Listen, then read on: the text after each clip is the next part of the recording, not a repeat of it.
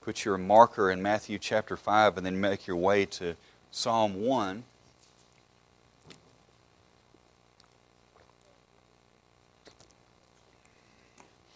We finished up our study through the book of Colossians, and now, for a time, we'll be in Psalms.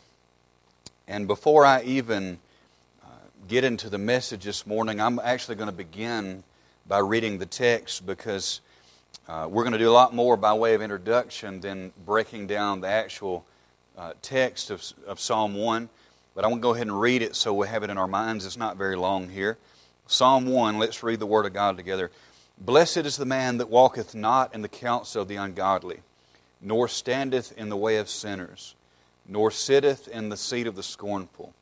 But his delight is in the law of the Lord, and in his law doth he meditate day and night. And he shall be like a tree planted by the rivers of water, that bringeth forth his fruit in his season. His leaf also shall not wither, and whatsoever he doeth shall prosper. The ungodly are not so but are like the chaff which the wind driveth away. Therefore the ungodly shall not stand in the judgment, nor sinners in the congregation of the righteous. For the Lord knoweth the way of the righteous, but the way of the ungodly shall perish. Let's pray. Heavenly Father, we're so thankful for this day you've given us. Lord, the life and health you've given us to be able to be here. We lift up those who are not able to be here today, Lord. Think about uh, Dan and Jean specifically. Just touch them and help them through this hard trial they're going through. Uh, Lord, I ask that you would just bless those that have come. We're thankful for all the visitors. Lord, wherever we are today, I pray that you would reveal it, Lord, that the, the Word of God uh, would just shine through us and in us, Lord. We have no place to hide. But, Lord, that we would take that next step, whether it's the lost needing to be saved, whether it's, uh, Lord, those that are just maybe struggling with worry or fear or temptation or just uh, going through a hard trial, that they're experiencing grief, I pray that uh, we would just trust you. Into me as sin and self and just fill me with the Holy Spirit and that Christ would be magnified. And it's in His name we pray these things. Amen.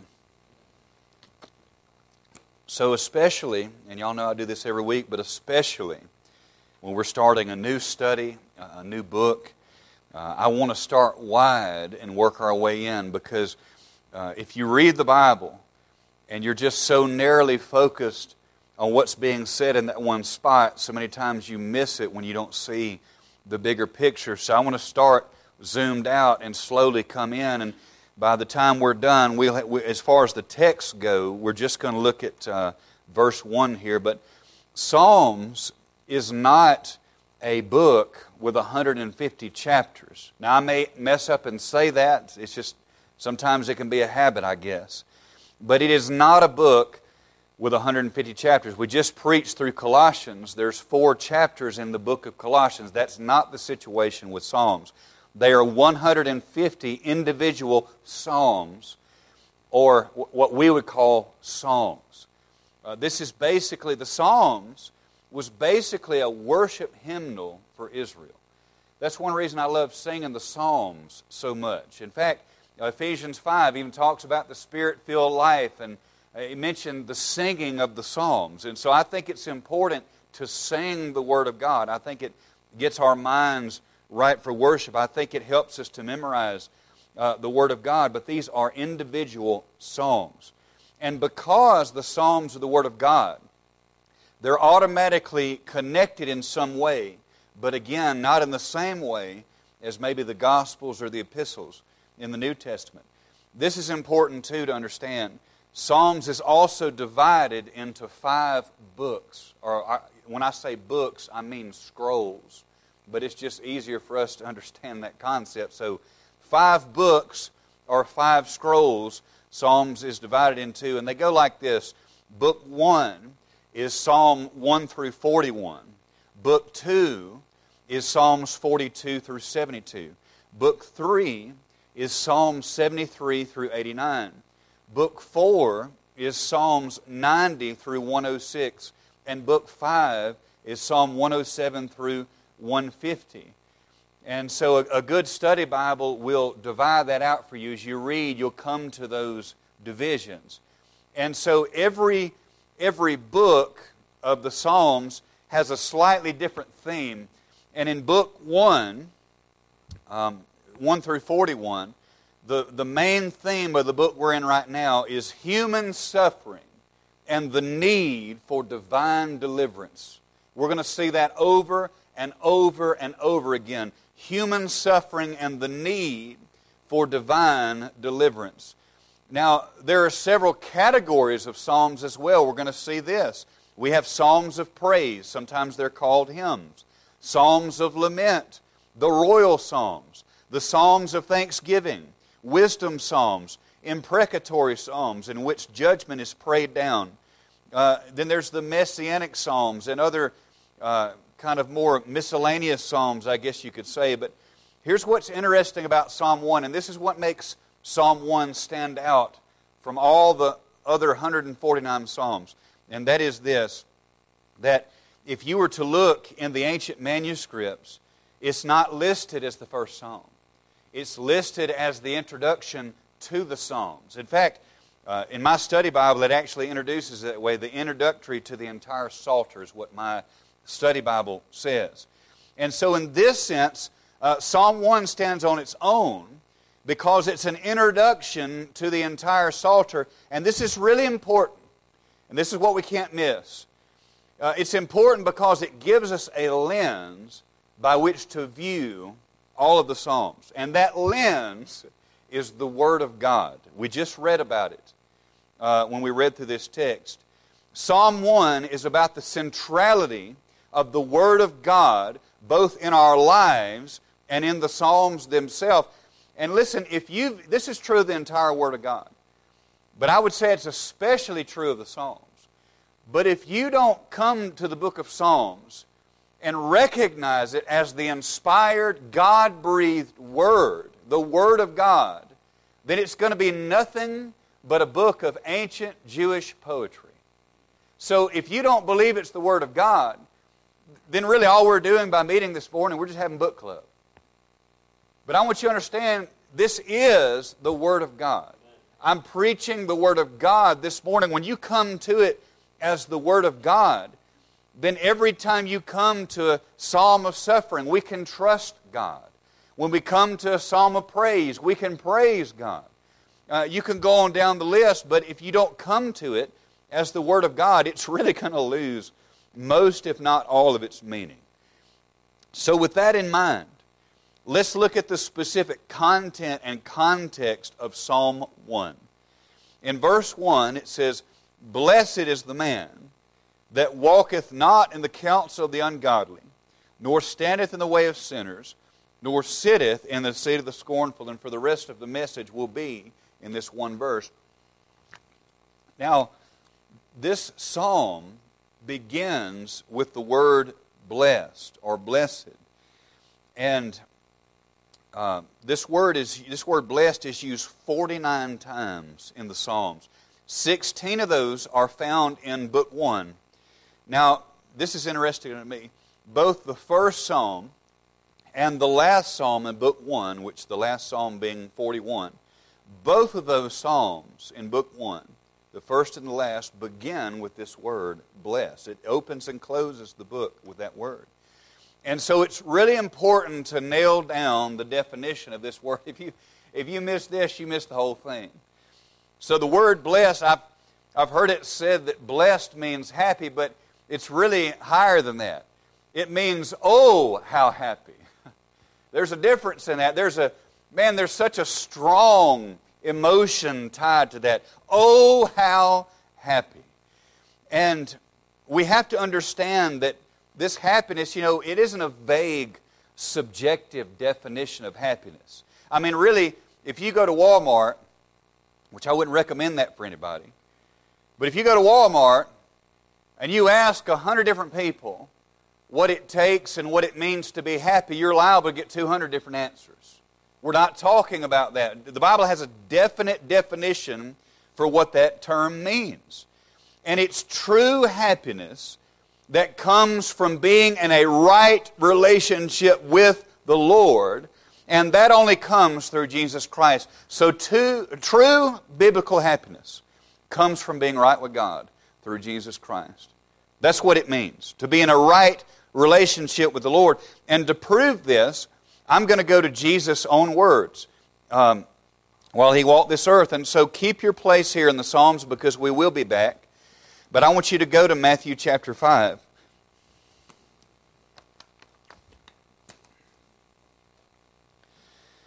Now, we're many of you very familiar with this text. This is the beginning of the Sermon on the Mount.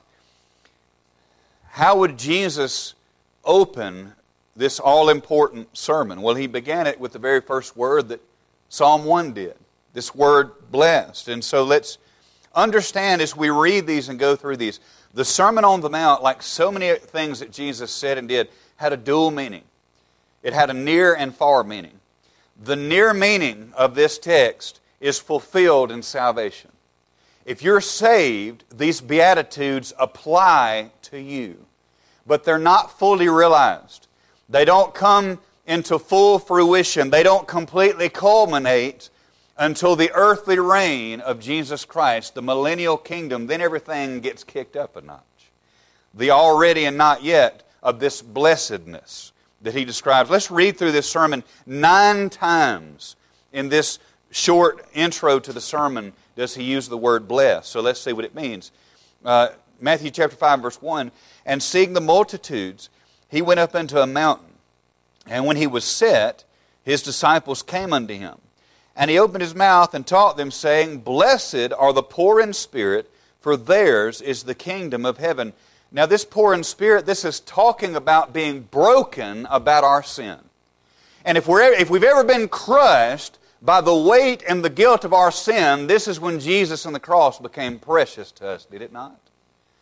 We wanted something more than we had. We were tired of the weight and the dirt and the shame. And then Christ and the gospel became beautiful to us. And ours is the kingdom of heaven because of what Christ did. Now, that's, that's been fulfilled if you're saved. But we still wrestle in the sinful body. That's not going to be true in the kingdom. It comes to full fruition. Uh, verse 4 Blessed are they that mourn, for they shall be comforted. Again, this carries the idea of mourning not only over suffering, that's certainly true here, but it's mainly talking about sin, the mourning and the grief over our sin. Uh, for they shall be comforted. Did he not comfort us the moment that he saved our soul? and forgave us and took the guilt and the weight and the sin uh, that weighed us down. We certainly, again, still wrestle with that. We wrestle with suffering, not in the kingdom. Verse 5, he said, Blessed are the meek, for they shall inherit the earth. Again, we see this already and not yet. We're going to inherit the earth in the kingdom.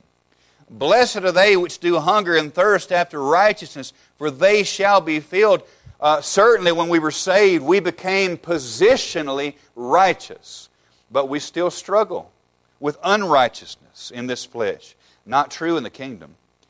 Verse 7 Blessed are the merciful, for they shall obtain mercy. Blessed are the pure in heart. Certainly, that's not true of an unsaved person. And really, it's only true uh, for those that are saved positionally, the pure in heart, for they shall see God. Blessed are the peacemakers, for they shall be called the children of God. Blessed are they which are persecuted for righteousness' sake, for theirs is the kingdom of heaven. Blessed are ye when men shall revile you and persecute you, and shall say all manner of evil against you falsely for my sake. Rejoice and be exceedingly glad. Or I think about, oh, how happy. For great is your reward in heaven. For so persecuted they the prophets which were before you. So again, we see this comparison between the already and not yet. And so here's what I want you to get is that when he talks about being blessed, and we see this word, it is in connection with knowing Jesus Christ. It's in connection with being in a right relationship with God. And without that, there is no true happiness, there's just distraction. That's what he's talking about. So I wanted, because this is so important, and because we will see this word so many times in Psalms, I wanted you to see it. And now that we have seen it, we can go back to Psalm 1 and we'll break down uh, the first verse of this text. Back in Psalm 1, it ties this blessedness with yielding to and obeying the Word of God. Again, true happiness is tied with being right with God through Jesus Christ and obedience to His Word. So, the question that I want to wrestle with, only one point this morning. But again, y'all know that doesn't mean a thing. Uh, I got to preach a few times while I was over there, and I got to my last point. I couldn't help but chuckle a little bit. I caught myself saying that I was coming in for a land, and I said, Well, the folks over there at Grace say, No, that doesn't mean anything. But with all this in mind, what are the marks of a blessed man or a blessed woman? And that's what I'm preaching on this morning. Blessed is the man, and I'll do it probably a part two uh, next week the blessed man or the blessed woman. What does this mean? What are the marks of a blessed man or a blessed woman? Number one, the only thing that I'll be dealing with for the remainder of the message is that is shunning worldly counsel. Shunning worldly counsel. Um, verse 1 Blessed is the man that walketh not in the counsel of the ungodly, nor standeth in the way of sinners nor sitteth in the seat of the scornful. And so, the very first mark of the blessed man or woman is not in the affirmative. It's not a positive command, but it's in the negative. And so, if you're going to be blessed and happy in the Lord, you're going to have to say no to certain people and certain things. You need to learn that word no. It's one of the most powerful words really in our arsenal, really in the English language. And because so many people don't know a thing about uh, biblical boundaries in their life, they really don't know how to say no to anything. But we're going to have to say no to certain things. And by the way, you're also going to have to learn to say no without feeling guilty about it. Saying no is a righteous thing a lot of the times. Now, sometimes it's not, especially when we say no to what God has clearly commanded us to do. But we need to learn to say no. We, listen, you have to understand this. We have to understand we do not live in a neutral world. We live in a world that's hostile to the Lord Jesus Christ. In fact, we're going to be there in just a couple of weeks when we get to Psalm 2. And we're going to see how hostile this world really is to the Lord Jesus Christ. So sometimes that means that we're going to have to offend the world in order not to offend Christ. Well, so be it. We live in a world where everybody wants to walk on eggshells because we're so worried about offending everybody but God. Friend, we ought to listen. We don't, again, we don't want to be jerks for Jesus.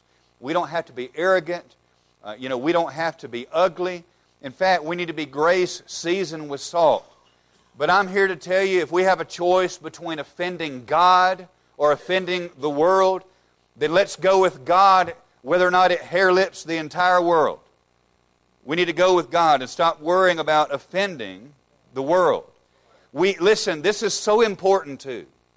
We also have to learn to discern between our responsibility and our concern.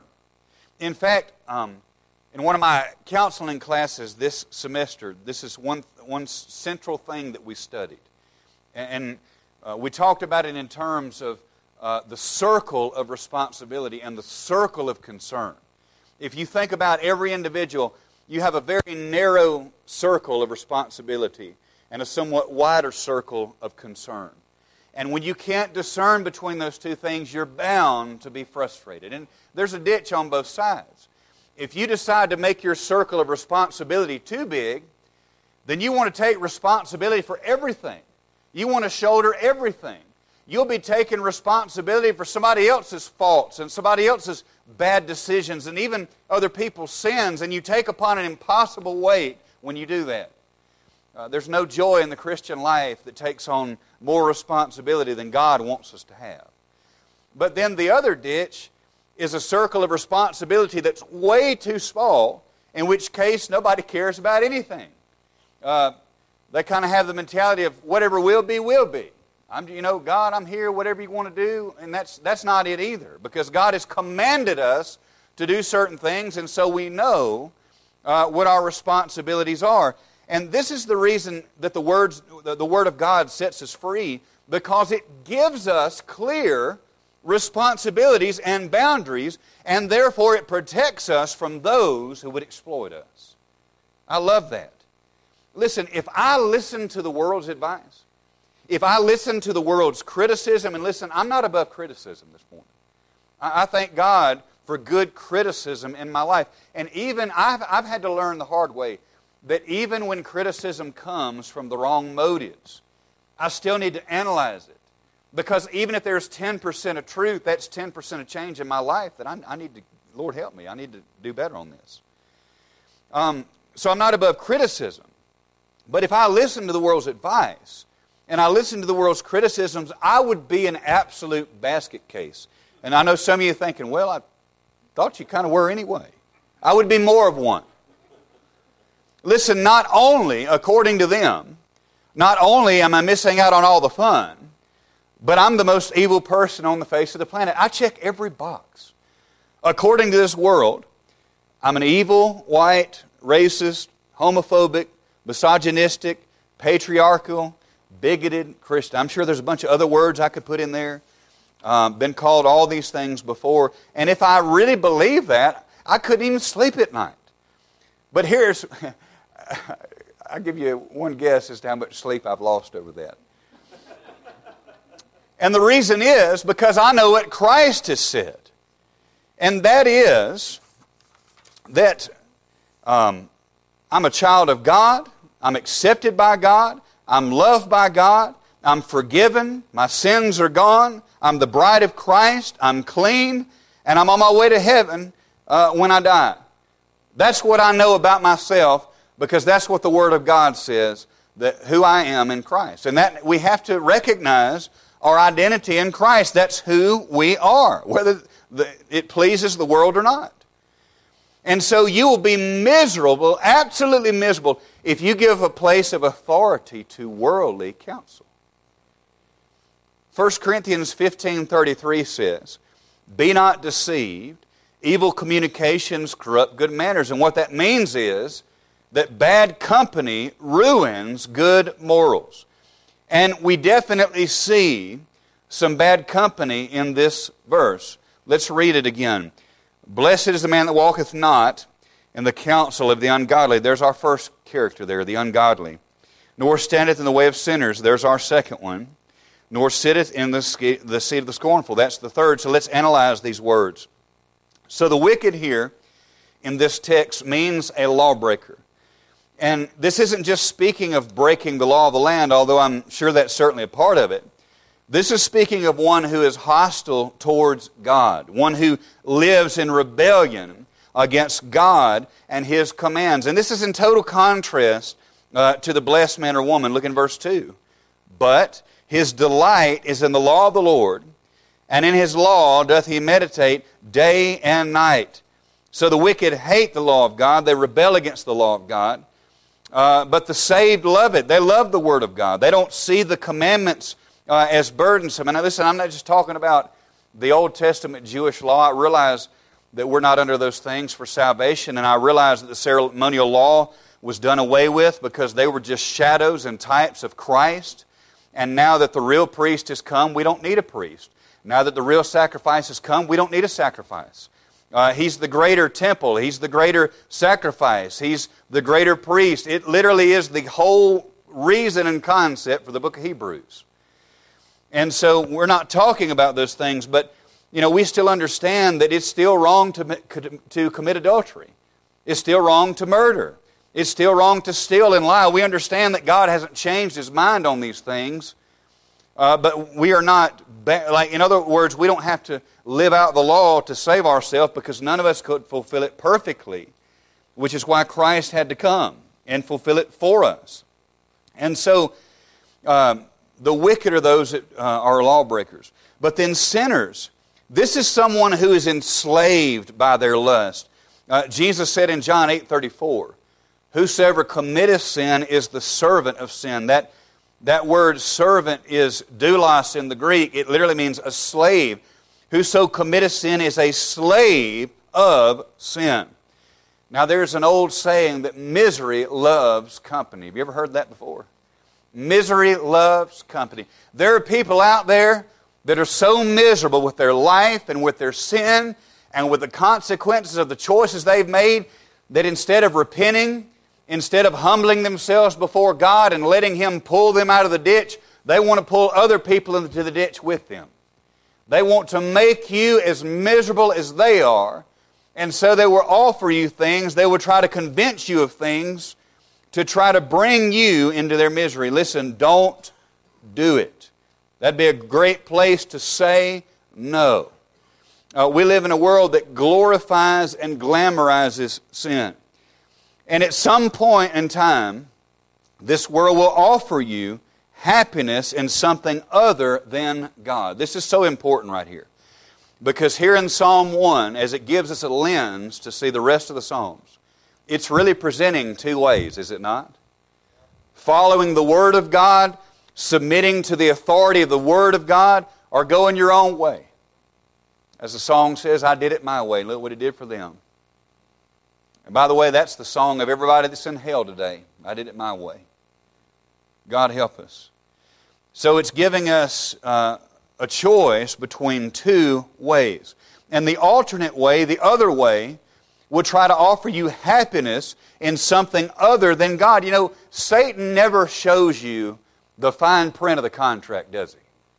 I mean, I think about even in the garden with Adam and Eve. What did he tell them? Hey, God told you you would die? If you eat of the tree of the knowledge of good and evil, he said, You die? Are you kidding me? He knows that actually what's going to happen is you'll become as gods yourself, just like a God or becoming a, your own God. And it was really a promise of autonomy. You can have happiness and satisfaction apart from God. By the way, that is the very definition of idolatry. And that is trying to find happiness and satisfaction in anything other than God. That's, that's actually what idolatry is. And so this is what the two ways are submission to God or not. Submission to the Word of God or going your own way and trying to come up with your own rules. And so uh, this world will come to you offering you happiness in the form of drugs or drunkenness or sex outside of marriage or illicit uh, forbidden sexual relationships or greed or materialism or even claiming an identity of somebody that God never created you to be. Those are all false. They're all a facade. They all lead to death and destruction and hell. There's no real joy in those things. But the blessed man, the blessed woman says no to these things. I have something better. I'm living for something better. I'm going to a better place when I die. That is not appealing to me. Now, listen, when it comes to the Christian life, and, and I'm sure this is true of parenting too, now listen, there's a place for rules. I know we live in a society that frowns upon rules. I'm not against rules, but I am against rules as the means of proper motivation. I think there's a very important distinction to make there. What are you saying Brother Brandon, what's the difference between having rules and using rules as a source of motivation? Because the rules themselves can never be a motivation.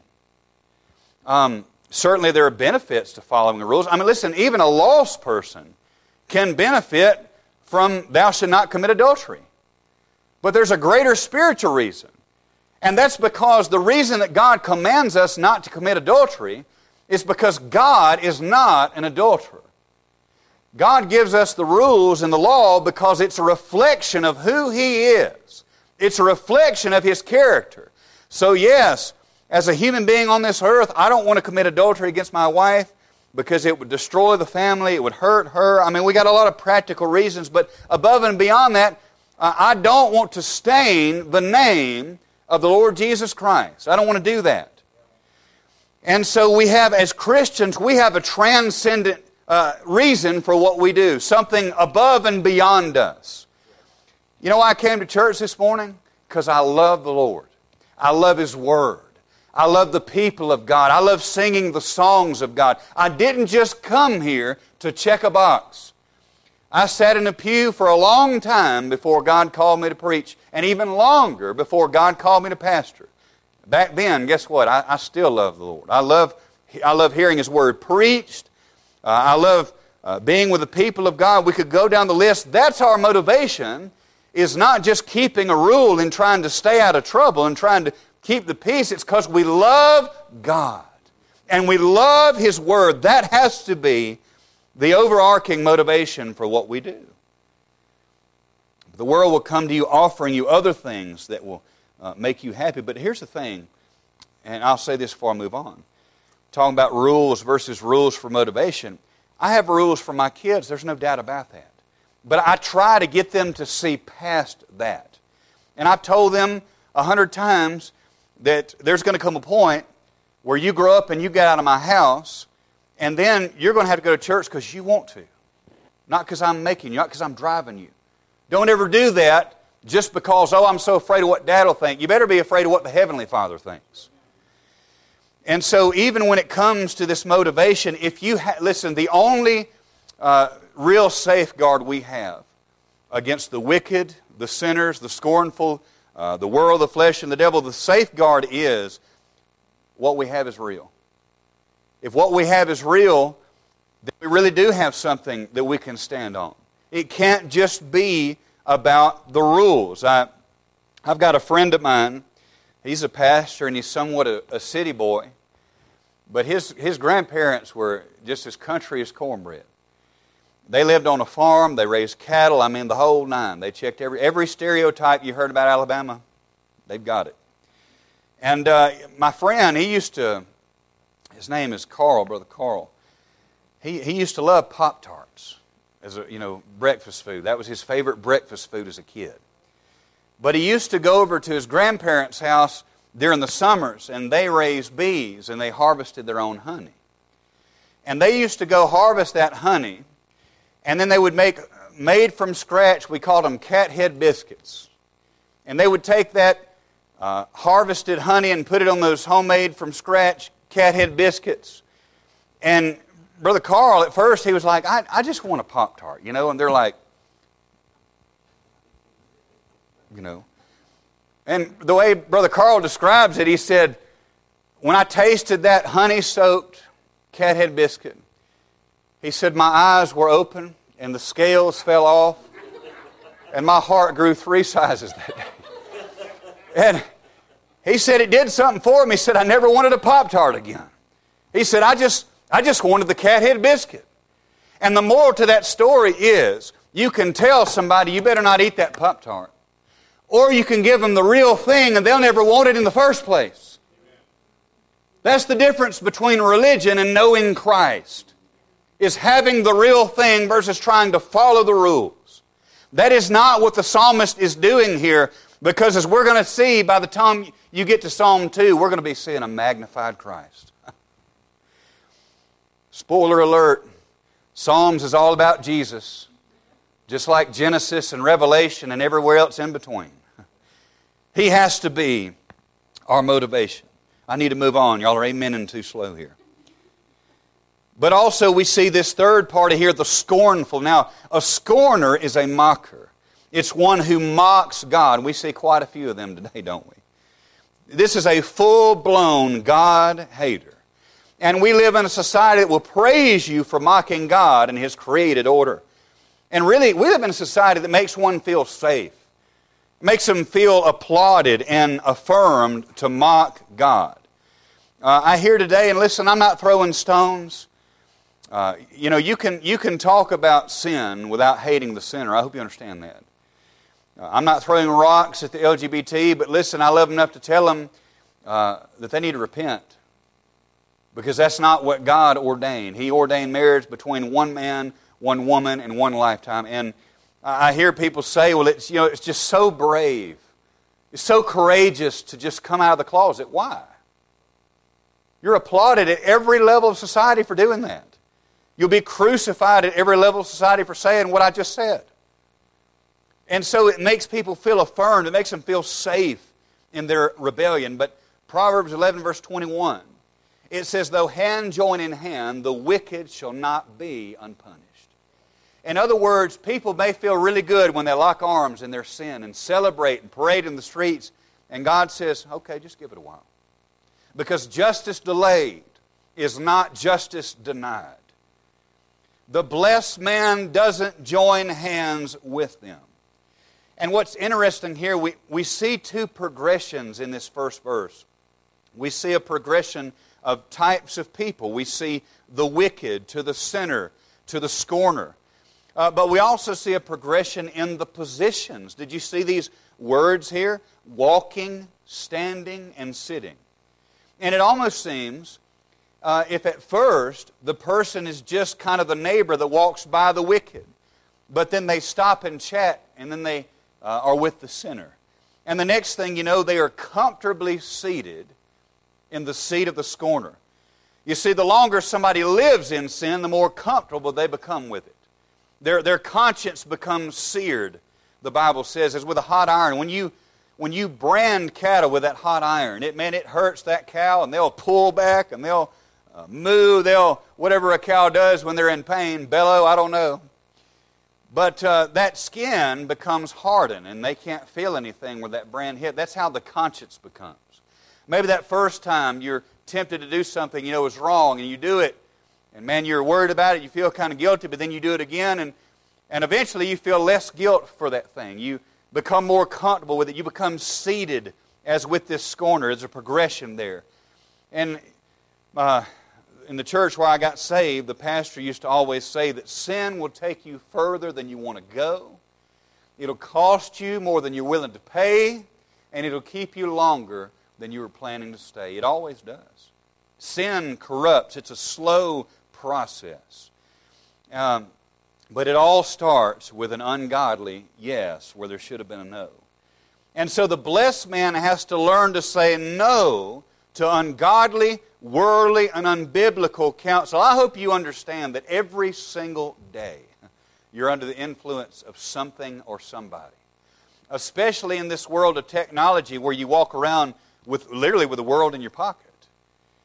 And so, uh, especially, I would say to the young people, you're at, a, you're at a stage in your life, you're, you're learning what your authority is. You're learning and you're buying into what's going to be the governing factor of your life and how you make your decisions, it better be the Word of God. Better be the Word of God. Because there's so much influence out there that tries to take us away from what God has said. What did Satan say to Adam and Eve? The very first time that Satan is quoted in Scripture, what did he say? Yea, hath God said. He brought into question the Word of God. He brought into question what thus saith the Lord, and the world is still doing it today. Everyone has an authority. What's yours? How do you make decisions for your life? How do you determine what right and wrong is, good and evil? If it's anything but the objective standard of the Word of God, it's only your opinion. That's all you're left with. It's all subjective at that point. Um, I, I think about the, as I close, I, I can't help but think about uh, John Bunyan's book, The Pilgrim's Progress. Uh, that's the second best selling book in the English language, second to the King James Bible. And in fact, uh, Charles Spurgeon said he read that book over a hundred times in his life. It would really benefit you to read that book. But it's an allegory of the Christian journey, of the Christian life from salvation to heaven. And it follows the main character named Christian. And I think about early in Christian's journey after his salvation, on his way to the celestial city.